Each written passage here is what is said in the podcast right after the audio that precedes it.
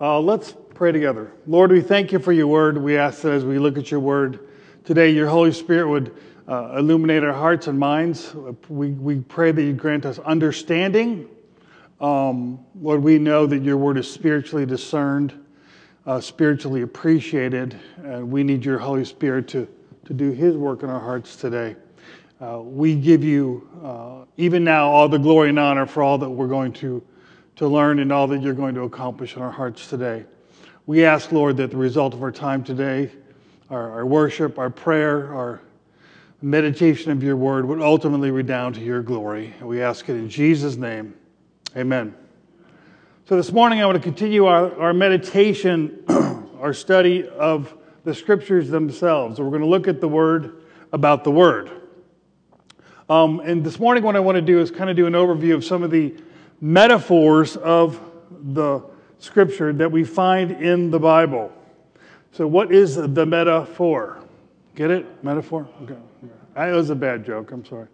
I'll, I'll come up with some better ones. Um, essentially, a metaphor is comparing the unknown to the known, or taking something familiar and then uh, from that familiar thing, we learn something about that which is less familiar.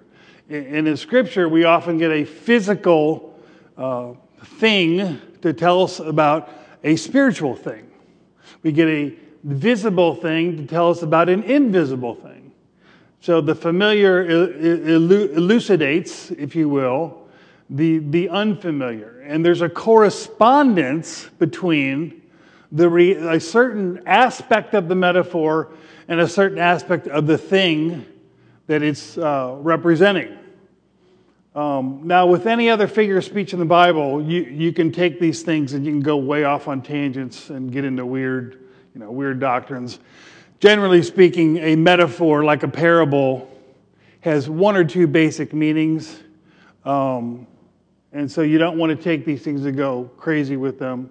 But in many cases, the planing, the, the meaning of the metaphor is fairly plain, if you will, from uh, its context. So we're going to look at a few of these today. Um, the first one I want to mention is the metaphor of the word being like seed. This is one of the most common ones that we're most familiar with, and we find it in the parable of the sower and the yeah, which is in three of the Gospels. Okay, the sower goes out and he sows the seed on four different kinds of grounds. Well, the seed, Jesus says, the seed is the Word of God. Not literally, of course, figuratively, right? So the seed is the Word of God, or should we say, the Word of God is like seed.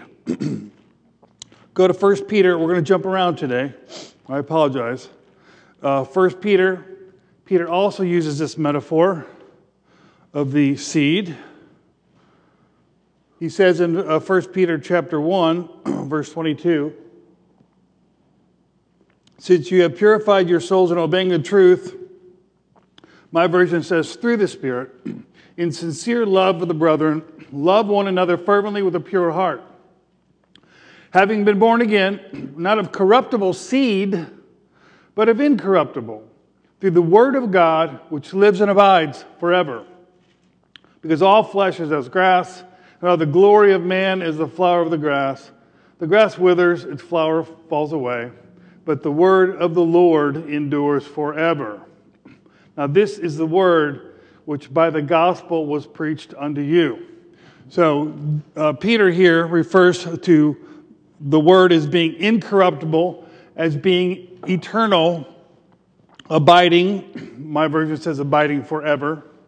And that through the word, this, excuse me, through the seed, we've been born again.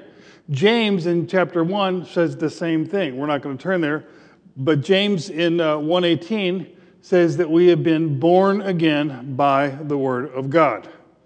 So the sower goes out and he sows the seed, it falls into the good ground, and as a result of that, the word then brings life.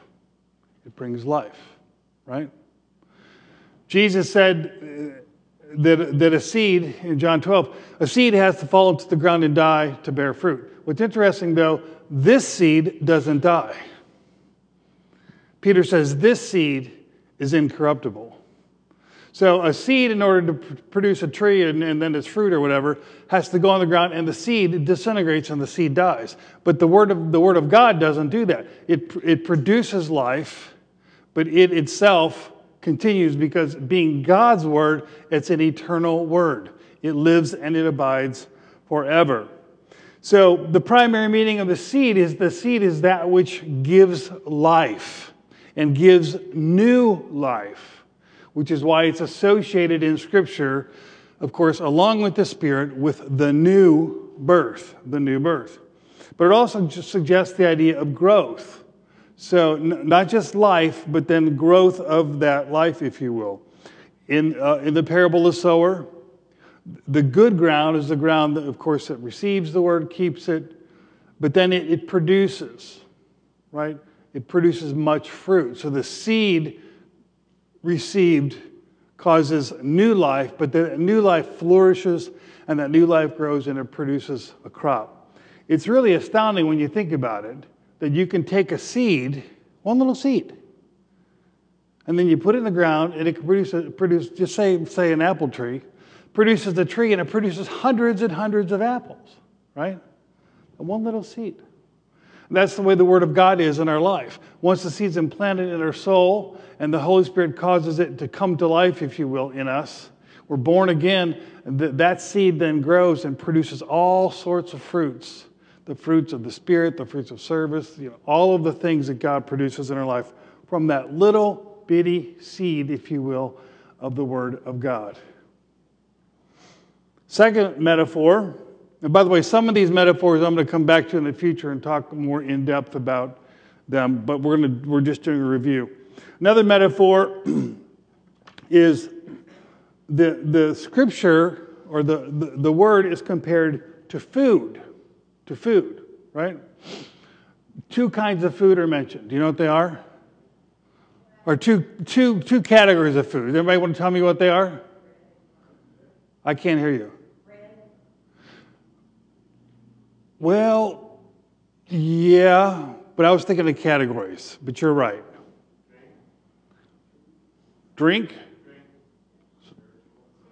drink, and then solid food, right? Liquid food, and then solid food. The liquid in Scripture is the milk, right? Talks about the milk of the Word. And then the solid food is referred to as, as some places bread, some places meat, right? What are the two, what are the three staples of life, right? Milk, bread, and meat, pretty much. These, these are the basics, right? The basic diet. Um, Jesus, well, we'll go there. Go to Matthew 4. Like I said, we're going to jump around. Sorry. You guys have your smartphones, and you can get there faster than me because you're so smart. You try. So in Matthew 4, Jesus is being attacked by the devil. Um, says in verse 3 of chapter 4 Now, when the tempter came to him and said, If you are the Son of God, command these stones to become bread. Of course, this is after 40 days and 40 nights of not eating, right? This is a temptation. but he, Jesus, answered said, It is written, this is written in Deuteronomy 8 3. He's quoting the Old Testament. Man shall not live by bread alone, but by every word that proceeds from the mouth of God. So he's contrasting it to bread, but he, what he's really saying is man does not live by physical bread alone, but rather by a spiritual bread or a spiritual food. Um, in 1 Corinthians, Paul refers to the, the, um, the word as milk. Now, in that context, he's kind of reproving them because he's saying, you know, by this point, you ought to be adult enough spiritually to handle the meat of the word, but you're not, so I have to keep on giving you milk. But in both cases, the milk, the, the food, the meat, the bread, what do they do? They nourish, right? They nourish the body. So, likewise, the Word of God nourishes the soul. Guess what happens if you don't eat? Well, first you might lose some weight and look better, but then, that's what I need to do. But, But then, if you, if you keep on not eating, what's going to happen? You will die. Not maybe you'll die. It's not as if some of us can fast for a thousand days. No, you will die. It is absolutely certain. What does that tell us? That tell us, tells us that food is absolutely necessary for the body's life.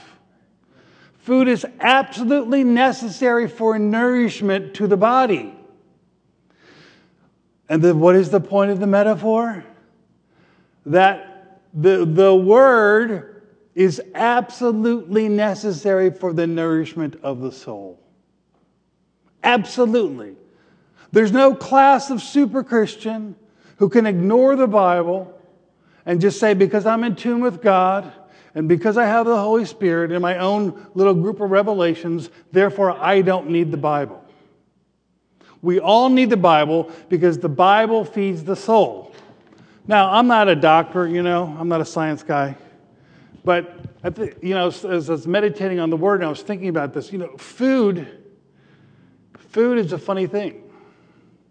Are you all getting hungry for lunch already? We're talking about food. But when you think about it, there's a correspondence between what you eat and what your body needs. Now, that's if you're eating normal food. If you're eating a big box of donuts, there may not be a correspondence at all. Okay. But when you're taking milk and bread and meat and your vegetable, there's a correspondence. There's, there's something in, the, in what you're ingesting which your body needs. Okay? So uh, you're thinking, well, of course, that's why we eat. No, we eat because we're hungry. The, the, reason, the reason I'm laboring the obvious is because, because what we forget is that in the spiritual realm, there's a correspondence between the scripture and what the soul needs. Okay? There's a correspondence between truth and the regenerated soul, which is similar to the correspondence between food and the physical body.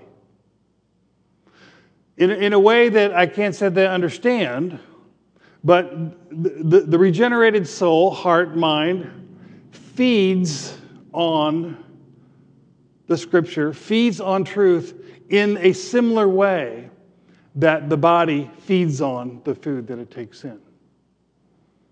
And just like the, the, the, metaphor of the seed implies growth, so we know that the, the milk of the word, the meat of the word, the bread of the word, the food of the word is absolutely essential to the growth and the health of the Christian.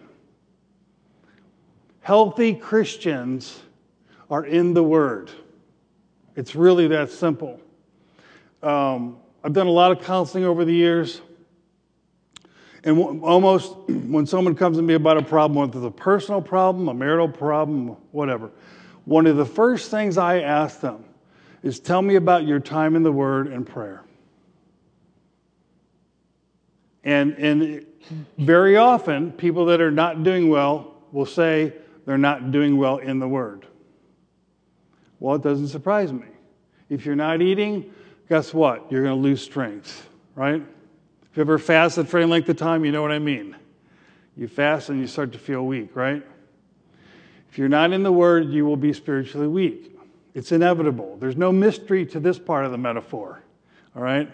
So, the lesson of, of, the, of the, the, one of the lessons of the metaphor of the, the food of the Word is not only that it nourishes us, but by implication, or, or really by assumption, it's absolutely necessary to our growth. Third metaphor water. This is in Ephesians 5, if you want to turn there. In Ephesians 5, Paul's, in, in the context, he's talking about a husband wife relationship, but then he talks about Christ and the church and he says in verse 25 of chapter 5 Husbands, love your wives, as Christ loved the church and gave himself for her, so that he might sanctify and cleanse her. How? With the washing of water by the word. That he might present her to himself a glorious church, not having spot or wrinkle or any such thing, but that she should be holy and without blemish. Um, the, there's also a reference to washing in, in Titus chapter 3 in that place, it, it, he refers to the washing of regeneration and the renewing of the Holy Spirit. So the word, what, what does water do? Well, it quenches your thirst, right? But here, clearly, the, the point of the metaphor is that water cleanses us. Okay, we use it to wash and to cleanse ourselves. So, what the word does when it's implanted in the heart, as we meditate on it and as we we learn it, we, we then walk in it, it, it cleanses our thoughts, it cleanses our life, keeps us clean, if you will. It is an agent of our sanctification and our holiness. In Psalm 119, the psalmist says this, and, and, and this is the, the Psalm 119 is the hymn to the word, really. Psalm 119, he's, it, reads this way Your word I have hidden in my heart that I might not sin against you. How can a young man, verse 9, cleanse his way? Cleanse his way by taking heed according to your word. So the word of God has a cleansing effect. And what I like about this, this text is that it's, it's, it's not so much us cleansing ourselves to the word, but he says Jesus cleanses us. So as we read and meditate and study the word, we're, we're, we're interacting with the Lord Jesus, and the Jesus, Jesus then uses the word to cleanse us of error, cleanse us of, of evil thoughts, cleanse us of evil intentions, as he's renewing and sanctifying our soul. Amen. Another metaphor, uh, there's actually a group of metaphors in Jeremiah 23. Let's turn there. There's three of them grouped together in Jeremiah 23. Yeah, Jeremiah 23. Now, the, the context of 23, if you haven't read it lately, is that Jeremiah is really the Lord through Jeremiah is reproving the false prophets. The false prophets were, were coming to Israel. They were saying, Peace, peace, when there's no peace. They were prophesying out of their own hearts, if you will, their own visions, their own dreams, which were contrary to God's word. They were saying, Thus saith the Lord. In other words, they were saying, I'm delivering you the word of the Lord, which in fact was contrary to the word of the Lord. Okay, that's a false prophet, false teacher, right? So, um, So Jeremiah is reproving them, or the Lord is through, through him, and he says this in verse, we'll start in 23. 23, 23. Am I a God near at hand, says the Lord, and not a God afar off? Can anyone hide himself in secret places? I, I, so I shall not see him? What's the answer? No. Do I not fill heaven and earth, says the Lord? Answer, yes. I have heard, in other words, he's saying, hey, guys, I'm everywhere, by the way. You're not getting away with anything. I'm well aware of what's happening here, okay? Um, so I've heard, he says in 25, I've heard what the prophets have said who prophesy lies in my name, saying, I've dreamed, I have dreamed. How long will this be in the heart of the prophets who prophesy lies? Indeed, they are prophets of the deceit of their own heart, who try to make my people forget my name by their dreams, which everyone tells his neighbor, as their fathers forgot my name for Baal. 28. The prophet who has a dream, let him tell a dream. And he who has my word, let him speak my word faithfully. What is the chaff to the wheat, says the Lord? Is not my word like a fire, says the Lord, and like a hammer that breaks the rock in pieces? God's saying, um, I'm number one, I'm well aware of the, the, all the false teaching happening. And number two, uh, if, if prophet wants to tell a dream, fine, let him tell a dream. But let, let my, my true prophets speak my word, because what is the, what is the to the wheat? God's not afraid, if you will. His, his word is more than able. Matter of fact, he says his word is able because it is a fire and it is a hammer, if you will, to destroy the false teaching of the false prophets. So here the Lord says his word is a fire. And what does a fire do? Well, you know, one, you could say, well, fire warms, right? In another sense, you could say a fire cleanses because the scripture talks about the refining fire, right? how the, the, fire burns the gold and the dross comes to the surface and it's scraped off so you have pure gold. So you can say the word, as the word cleanses, if you will, through, through a burning or a purging process. But clearly in this context, the main, the main point of the fire and the hammer is that they destroy. This is interesting because this is, this is where we see a, a, a negative or a destructive use of the word. You know what I'm saying? Seeds aren't destructive, they produce life. Water's not destructive. Well, I guess a flood is, but food's not destructive unless you eat like me. Uh, but these are destructive. These are weapons, if you will, that were used in warfare to destroy.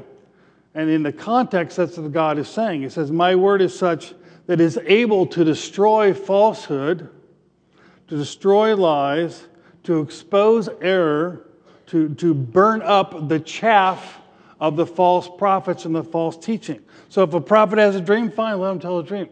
But then let my prophet speak my word. In other words, there's no comparison of the chaff to the wheat. The, the, the, the, false teaching can't, can't withstand the burning of, of the fire of my word. My hammer is able to, to take down and destroy the strongholds of the false teaching. That's what God is saying. so, in that sense, we could say it's destructive, but actually it's constructive. Because by tearing down error, it, it gives us truth, right? By tearing down the, the idols, then we understand the true God. And this leads to another metaphor we see in the Word, which is a common one, and that is that the, the, Scripture is compared to a sword. Again, another weapon, a sword. Look at uh, Ephesians 6. Paul is talking about our spiritual warfare. And in 6:10 he says, "Finally, brethren, be strong in the Lord and in the power of his might.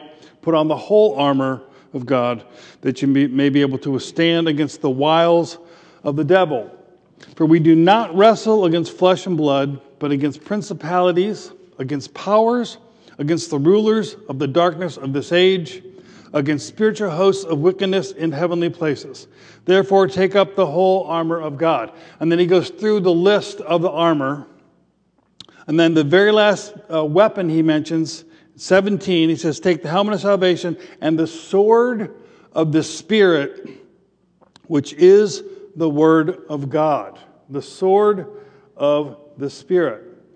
Now go to Hebrews 4, where again the, the word is compared to a sword. In Hebrews 4, we'll start in verse 11. Let us therefore be diligent to enter into that rest, lest anyone fall according to the same example of disobedience, or could be translated unbelief. Now, the context is the, the author of Hebrews is rehearsing some of the history of Israel and how they, God invited them into rest, which was the promised land, right? But as you, as you read the story, what you, what you find is that the first generation ended up wandering in the wilderness and they never made it into the promised land. They, they never got into the land of rest. And so the question was, why? Well, as, he, as, he, as you read through chapter 3, what you see is that they hardened their heart to the word of God. Notice verse chapter 3, verse 7. Therefore, as the Holy Spirit says, today, if you will hear his voice, do not harden your hearts as in the rebellion in the day of trial in the wilderness, when your fathers tested me and tried me and saw my works 40 years. Therefore, I was angry with that generation and said, They always go astray in their heart, and they have not known my ways. So I swore in my anger, They shall not enter my rest. Brethren, therefore, uh, let, lest there be, uh, beware lest there be any in any of you an evil heart of unbelief in departing from the living God. Uh, the unbelief being manifested in the fact they were not willing to hear his voice. They were not willing to listen to his word. Okay, his word. God spoke something to them, and they said, No, we don't believe you. It was really that simple. So he says they went astray in their heart because of the unbelief in their heart. Therefore, they did not enter into the promised land. The problem was not that the enemies were in the land. The problem was not uh, anything to do with their inability to fight and conquer the land. The problem was the sin of unbelief in God's word. I need an amen. That was the problem. And that led to 40 years of wilderness walking. 40 years. And the exhortation here is, is brethren, you, Christians, us, professing believers, don't fall into the same mistake. Meaning, as Christians, if we're walking in unbelief, we can spend our lives wandering. We can never, it's possible as a Christian to waste your life in the wilderness, to always be defeated, to never enter the rest, never enter the promised land, never enter, enter the, the fullness of, of the gospel that God has for his people. If that were not possible, there'd be no point to this very long and extended warning. So he says in 411, Therefore, be diligent to enter that rest, lest we fall, lest anyone fall according to the same example of disobedience. Now, this word disobedience is used several times in this text, and it can be translated fairly either way unbelief or disobedience. The word is translated both ways in Scripture, and, and so you can pick which one you want. But unbelief is disobedience. And in this context, the sin he's talking about is the sin of unbelief. That's the sin that kept them out of the promised land. They didn't believe. God spoke, they didn't believe. So he's warning us don't fall by the same example. Then he says in, in verse 12 For the word of God is living, powerful, sharper than any two edged sword, piercing even to the division of soul and spirit, and of joints and marrow, and is a discerner of the thoughts and intents of the heart. And there's no creature hidden from God's sight or his sight, but all things are naked and open to the eyes of him to whom we must give an account. Now, what's interesting about this text compared to the text in Ephesians is that is that they both refer to a sword, right? And there are other scriptures. Uh, talks about Jesus having a, a two edged sword coming out of his mouth when he judges in the book of Revelation. So, but we, what we see is that the sword has different uses. In Ephesians, it's, it's, you could say it's, a, it's a, a use in terms of spiritual warfare. You're using the word, you know, like, like Jesus did in the wilderness, right, when he got tempted. He says, It is written. He stood in the word, he believed the word. He used the word to oppose the devil right? So it has, it has this use, we, we could say in a way that's an external use. But here, the sword is a sword that is uh, being used internally. Not, not to fight an enemy. The enemies weren't in the wilderness. When Israel was in the wilderness, where was the enemy? In their heart. It wasn't the giants in the land that was the problem. The problem was the unbelief of their heart. That was the problem. So he says this two edged sword, and I love that it's called a two edged sword. Because I think of one edge, you know, going after the enemy, but the other, uh, the other edge being used for surgery, right? So the word here, the use of the metaphor here is that the word is, is more like a scalpel. That's what we think of it today. Where the word does surgery on us, if you will, and it exposes, it reveals, it discerns because it's living what's going on in the heart and the mind, even, even down to not just the thoughts, but the intents of the heart. Those hidden motives that even we don't understand. You know, it is not possible for us to know ourselves unless we're in the Word of God.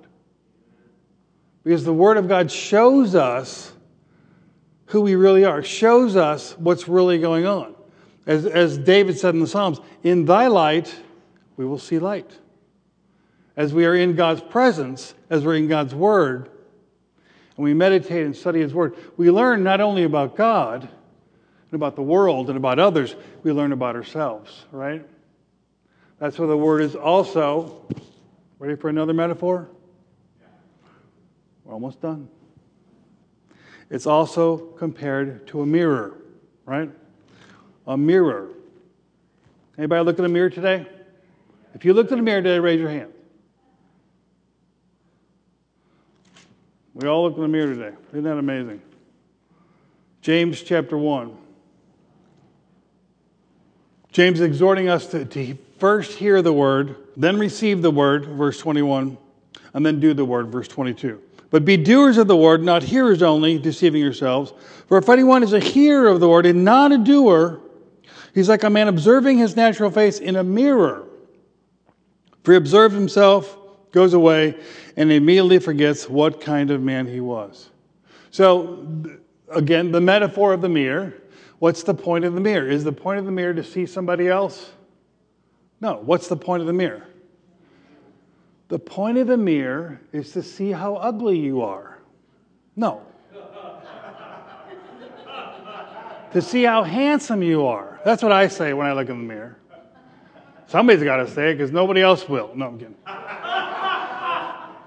you look in the mirror to see yourself, right? You don't look in the mirror to see somebody else in the room. You look through the mirror.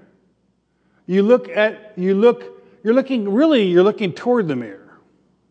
What you're really looking at is the image in the mirror. And when you look in the mirror, you see yourself. That's what James is saying. Well, that's what, that's what the internal use of the sword. The sword discerns. The sword, you know, dissects this and that. It says we look in the Word, we see, oh my gosh, I am really good looking. It's amazing. No, we look in the mirror and say, oh man, I need to like clean this mess up. You see what needs to be combed, what needs to be cleaned, what needs to be changed, what needs to be put on, right? So the, the, the mirror instructs you in the things that need to be fixed. And that's what James is saying. You look in the mirror, oh, I need to do this. I see I need to comb my hair. So imagine the morning you get up before work, you look in the mirror and you look like you have that morning look. You know that look? Not good. Say, eh, okay. Okay, whatever. Just walk out and go to work. You're in your pajamas, you didn't comb your hair, didn't brush your teeth, you didn't wash your face, you didn't shave. You don't do that. You look in the mirror, you clean up the mess. The Word shows us. We look in the mirror and we say, oh, I need to do this. I need to put on clothes. I need to brush my teeth. I need to wash my face. I need to shave. And James is saying it's foolish. You don't look in the mirror and do nothing. You look in the mirror and you respond to the image and you change, right? That's what being a doer of the word is. You look in the Word and say, oh my gosh, the Word tells me to pray. I guess I better really pray. The Word tells me to witness. The Word tells me to read the Word. The Word tells me to love the brethren. The Word tells me to encourage others. The Word tells me to give. The Word tells on and on and on and on. And so as I look in the mirror, then I walk away from the mirror. And then over here, when the mirror's over there, I do. I do what it says. I do what the mirror showed me. James says if we look in the mirror and walk away and don't do what the mirror shows us, we're just mirror hearers. Mirror hearers, deceiving ourselves.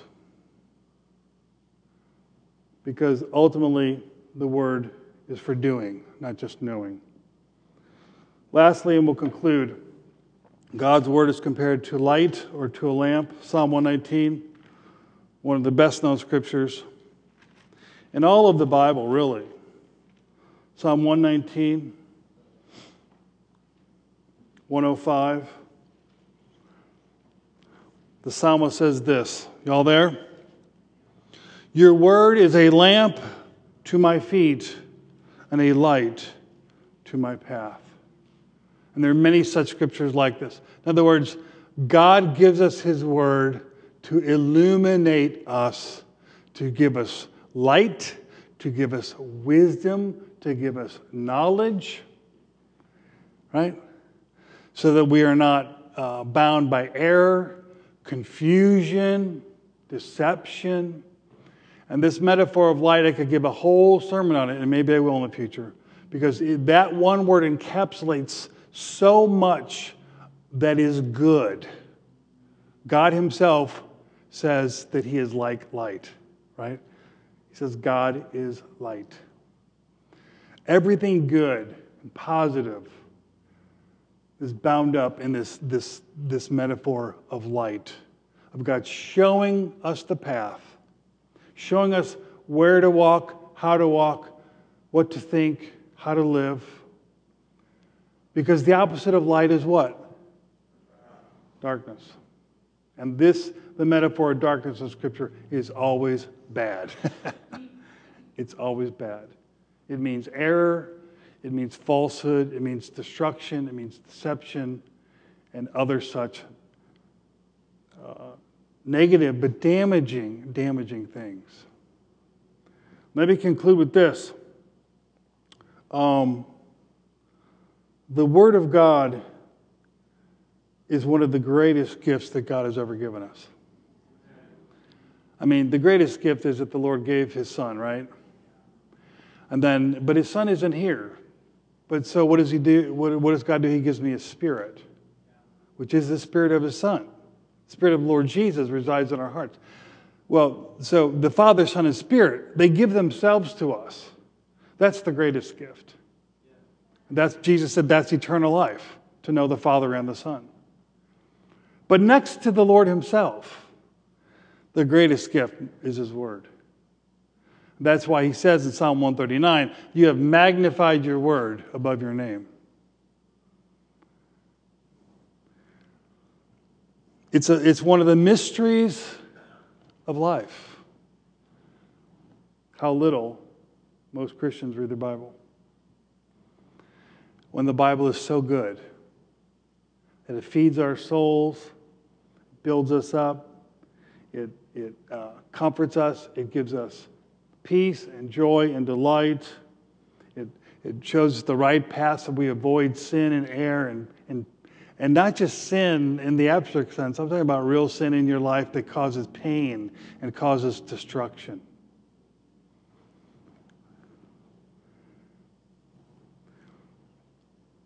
Let me, let's, uh, well, we don't have time. But as I've said many times over the years, I'll say it again. Um, the word is being like food, is something you acquire and a taste for. Now, I'm the kind of eater that if I like something, I'll eat it every day. I'm not adventurous. Of my kids are like, oh, Dad, try this, try that. I'm like, uh-uh. No thanks. Steak, potato, basic, you know, okay, basic guy. Not interested. Well, there are probably many things that I could try and would like, and then I would acquire the taste, right? But here's one thing I've learned over the years the more I read and study and meditate on the Word, the more I want to. And the less I do, the less I want to. I understand, you know, we have busy lives. You can't spend three hours a day in the Bible. But you need to watch the trend, if you will, in your life? Where are you trending? Because you can lose a taste for the word. You really lose a taste for it. And the, the, the dangerous thing then becomes that you really don't miss it. But what's happening, though, remember, is because it's, it's food, it's, you're starving yourself spiritually. And you will become, over time, unhealthy. Maybe it won't be clear in a few weeks or even a few months, but you will become unhealthy. And as you become unhealthy, then you become vulnerable to attacks then, then you get confused about things and things you thought were right. Well, maybe, nah, maybe that's not right. I don't know. And you, you can get drawn into error and deception. And it's, it's, it's a process of drifting away. So the Lord tells us in His Word taste and see that the Lord is good. Taste and see. Acquire the taste. And as you read the Word, you will find that you want the Word more. But we need to continue to remind ourselves of, of the importance and the benefit and the blessing of the word so that we might not drift away. Let's stand together and pray. Lord, I thank you for the precious gift of your word, that it creates new life, that it causes growth, that it cleanses us that it, that it destroys and tears down idols in our hearts, or that it burns up evil desire. Lord, that it is a weapon against evil, and that it lights our path. Lord, we are so grateful that you've given us the light of your word. I pray that we would be a people that hear it, read it, study it, meditate upon it, pray over it, believe it, and obey it. And may we do so, Jesus, ultimately for your glory. Ultimately, Lord, that people might see the change in our life, the transformation in our lives through your word, and how we reflect you to them through the ministry of your word in our lives. We pray this, Lord Jesus, for your glory and in your name. And God's people said, Amen. Amen.